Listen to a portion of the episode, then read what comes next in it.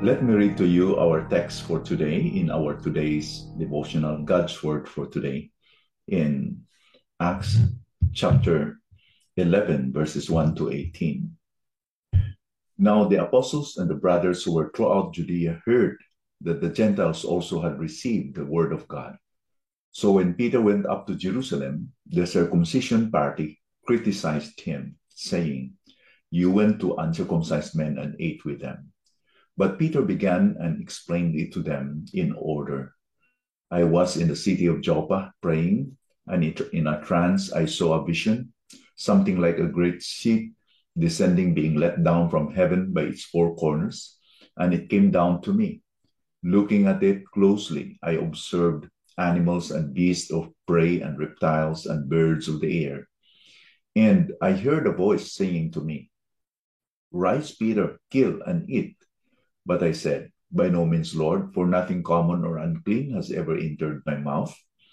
But the voice answered a second time from heaven, What God has made clean, do not call common. This happened three times, and all was drawn up again into heaven. And behold, at that very moment, three men arrived at the house in which we were sent to me from Caesarea. And the Spirit told me to go with them making no distinction.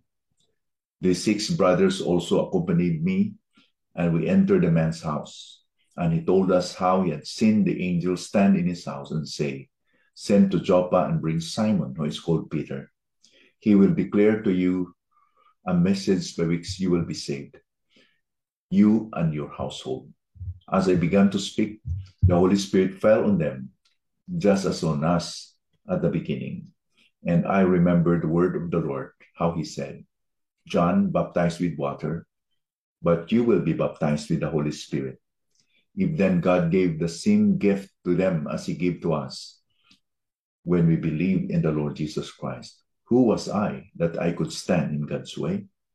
When they heard these things, they fell silent and they glorified God, saying, Then to the Gentiles also God has granted repentance that leads to life. Peter expressed this to those who asked and questioned him Who was I that I could stand in God's way? Eventually, the Jewish believers in Jerusalem knew that the Gentiles received the gospel.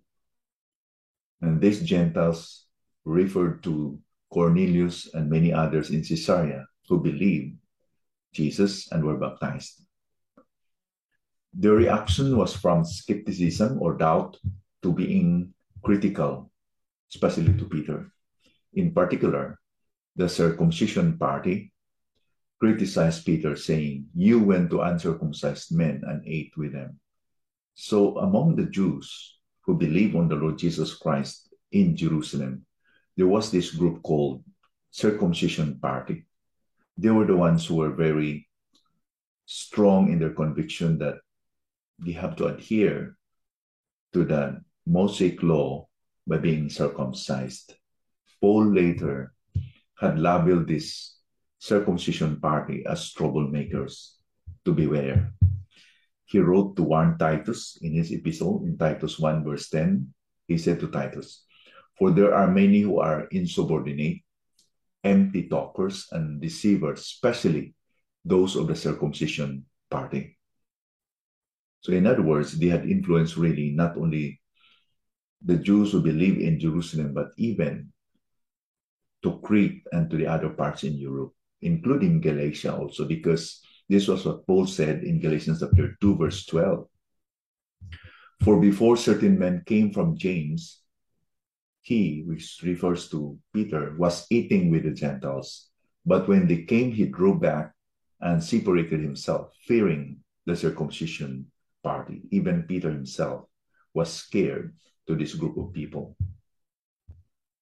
So when this circumcision party asked Peter, even accused Peter that he was eating with sinners, Peter began to explain to them in much detail he related to them exactly what happened in details. He concluded in verse 17 If then God gave the same gift to them as he gave to us when we believed in the Lord Jesus Christ, Who was I that could stand in God's way? In other words, Peter said, This is what I experienced, this is what I, I saw. Who am I to question God? As they were doubtful about the conversion of Paul, so here they also doubted the conversion of Cornelius and others in Caesarea. So, what's the lesson for us today? Today, like the Jews, we could be very skeptical and prejudiced toward other people. But let us learn to be like Peter. We must be open and teachable. Like him, we should say, Who are we to stand in God's way? Could we put God in a box and limit his working even in people groups who are very restrictive and antagonistic because of their cultures or customs? Isn't the gospel for everyone? Isn't the gospel powerful to say to those who believe, to the Jew first, and even to the Greeks, according to Paul in Romans chapter 1, verse 16? So let's not limit what God will do in difficult hearts, even those people whom we sometimes label as they are very difficult. Nobody is too difficult for God to change.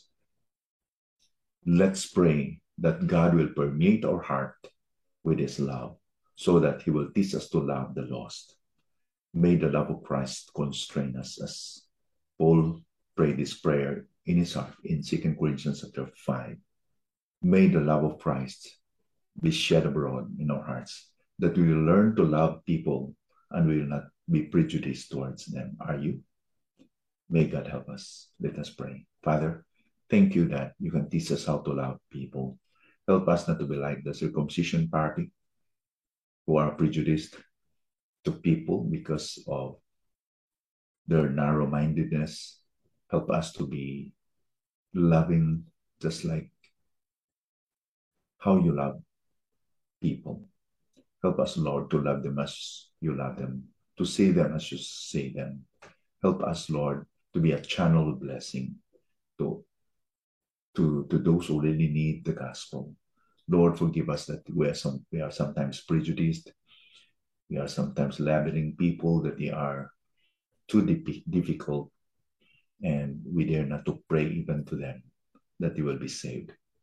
Help us, Lord, that we will be broad and open and teachable that you can use us to be a channel of the gospel, even to difficult people. Lord, we pray this in our hearts. In Jesus' name we pray. Amen.